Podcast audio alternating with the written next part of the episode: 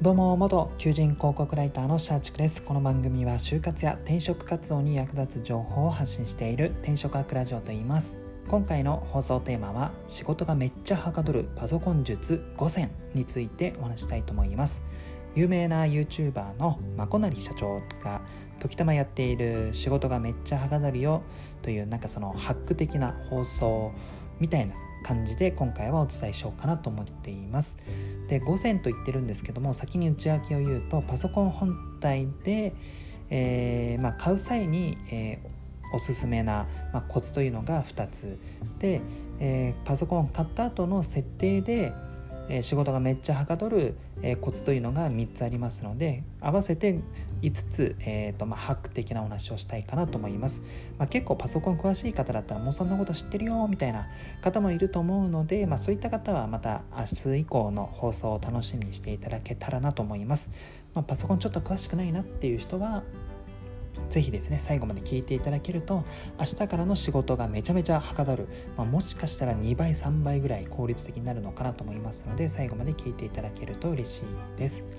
で、えー、と早速なんですけども、まあ、パソコン本体編でいくと、えー、2つその、えー、コツというのがありまして、まあ、コツというか、まあ、買う買う際に、まあ、選びたいポイントみたいなものにはなるんですけども2つあります。で1つ目は、えーと記憶媒体はハードディスクよりか、まあ、HDD にしましょうっていうやつですね。えっ、ー、とまあ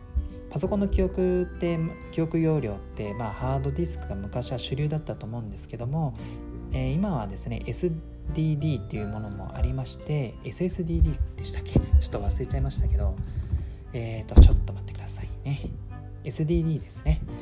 SDD というなんか2つの記録媒体があるんですが、えー、まあ基本的には SDD の方が保存する際に読みデータの読み込みとかがめちゃめちゃ早くて、まあ、パソコンの立ち上げ自体も早くなりますので、えー、と何かパソコンをこれから買うよっていう方は、えー、とハードディスクではなくて HDD にしてみてください。えー、もちろんハードディスクの方がもちろんというか SSD ですね HDD じゃなくて SS SSD ですね。SSD がおすすめです。で、まあ、ハードディスクよりかはその記憶媒体に、えー、の単価というかのは高くなっちゃうんですけども、えー、まあ、ただ、まあ、容量単価か。容量単価はハードディスクの方が安くて、えー SSD のが高いんですけども、まあ、それを差し引いてもやっぱりデータの取り出しやすさ、まあ、要はパソコンの動きの速さっていうのがめちゃめちゃ変わりますので、まあ、ぜぜひですね SSD を選ぶようにしてください。で2つ目の、えー、ポイントは、えー、メモリですね。メモリメモリ？あ CPU ですね。CPU は、えーと、Core i5 以上のものを選ぶようにしてください。まあ、なんかインテルが作ってる CPU の種類でいくと Core i5 で最近なんか Ryzen っていう Ryzen っていう読むんですかね。ちょっと私自身もパソコンちょっとそこまで詳しくないんですけども Ryzen っていうパターンもあって CPU の種類によっては。でその際もまあ Ryzen5 みたいな感じで、えー、5を、えー、基準に、えー、選ぶ方が良いかなと思います。単純にこれ、えー、まあ Core i 3とか5とか7があるんですけども、まあ、数字が高いほど、まあ、性能がいいっていうふうに思っていただければ大丈夫です。で5以上だったらネットサーフィンやりつつ YouTube 見つつ、えー、なんかパソコンで何でしょうマイクロソフト系のまあ、オフィスとかそういうのを立ち上げても問題なく使えるはずです。でちなみに Core, Core i なんちゃら以外にも、えーと、インテルは CPU の種類でセレロンとかそういったものがあるんですけれどもそういったものは選ばないようにしてください。これはすごくロースペックな、えー、CPU で、まあ、パソコン自体の価格は安くはなるんですけども結局、まあ、立ち上がりが遅いとか最初快適に動いても徐々に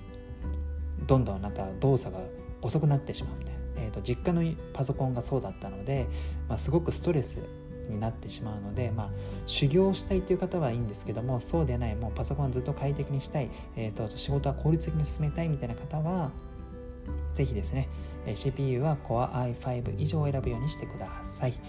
で次は、えーと、パソコンの設定編なんですけどもこちら3つコツがあります、えーと、これを覚えると結構仕事がめっちゃはかどるかなと思います。で1つ、まあ、設定というか、まあ、アクセサリーも含まれてるんですけども、えーと、1つ目は、えー、マウスではなくてトラックボールマウスを使いましょうってやつですね、えー、と以前の放送でも使っ、えー、と解説したんですけどもトラックボールマウスっていうのはマウスの形はしてるんですけどもちょうど親指に当たるところにですね、まあ、球体ボールがありましてそのボールをこう親指でクリクりすることによって画面上のマウスポインターをまあ、動かすというやつになっています。普通のマウスだと腕全体でマウスを若干持ち上げて、まあ、机の上で動かすっていう形なんですけどもトラックボールマウスだと親指だけの操作でいいので単純にこれ肩が凝らないので、まあ、仕事がめっちゃはかどります、まあ、要は肩こりによるこのストレスあとはま集中力が切れてしまうという要因を排除できるので、まあ、仕事がはかどるかなと思いますので一つおすすめとして紹介しました。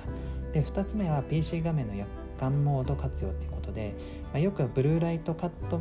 グラスというか、まあ、メガネとかあると思うんですけども、まあ、ブルーライトって良くないよねって言われていて、まあ、確かに長時間見るとドライアイになってしまったりとか、まあ、目がチカチカしてしまうんですけども一方で私自身はこのブラックライブルーライトカットメガネするとなんかちょっと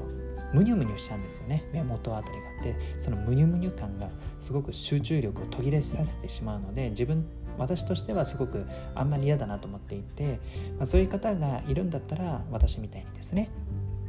パソコン画面上でもう夜間モードみたいな感じでちょっとオレンジっぽく暖色系に、えーと、画面表示自体を変えることができますのでそうすると結局ブルーライトってもうカットできるので画面そのもので、まあ、すごく快適に、えー、パソコン対応ができるのかなと思いますのでおすすめと、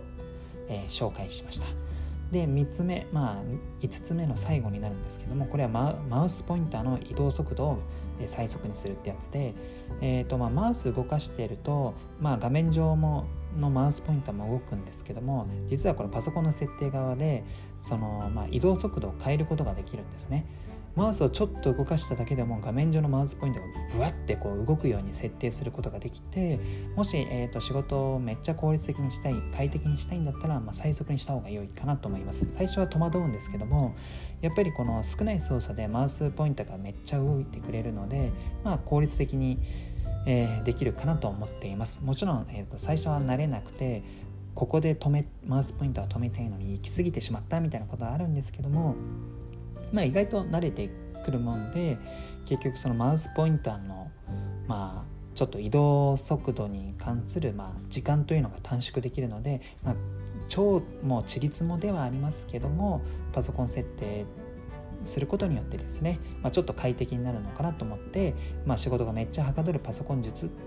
5選として、えー、最後紹介しました。はい、本日の放送以上となります。最後までご視聴いただきありがとうございます。あなたの就職活動、そして転職活動の成功を祈りつつ、今日はこの辺でまた明日。